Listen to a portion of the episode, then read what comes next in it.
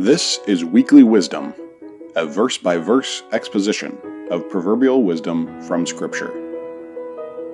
Weekly Wisdom is written by Pastor Michael Bowman from La Crosse, Wisconsin, edited by Leanne Bowman, and read by Christopher Schwab.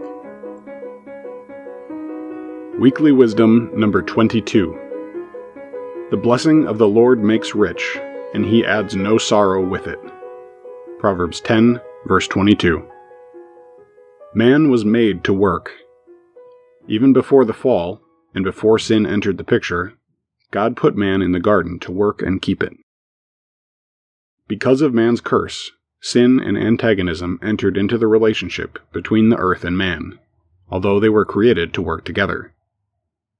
We are told that God added toil to man's work, which is represented in Genesis 3 as thorns and thistles. Work became painful, and creation began working against mankind. But God's curse was not the end. He worked to bring about redemption, a redemption that would touch man as the head of creation, and that would affect the rest of creation as well.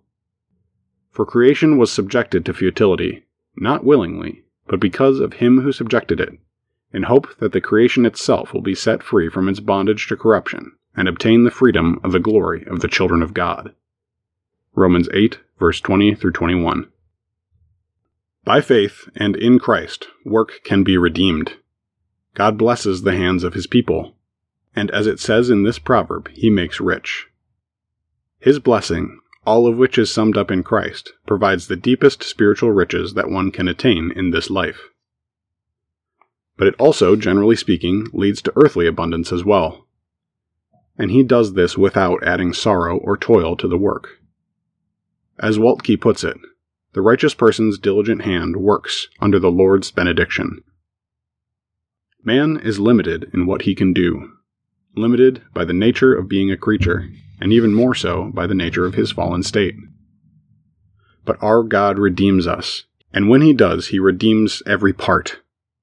He blesses us in Christ with all the blessings in the heavenly realm. Ephesians 1, verse 3. This blessing is what provides wealth.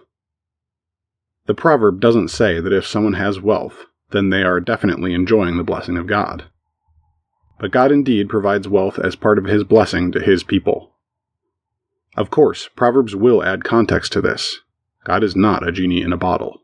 He does not exist just to grant your earthly desires. The main point is to show where our wealth ultimately comes from.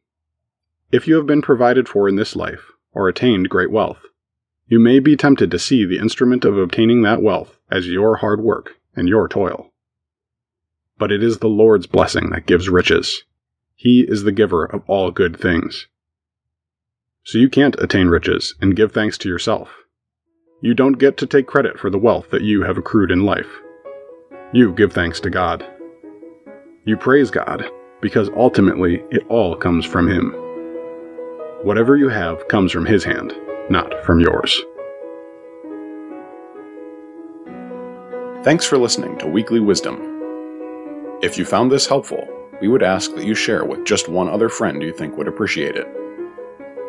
We'll be back next week with more proverbial wisdom.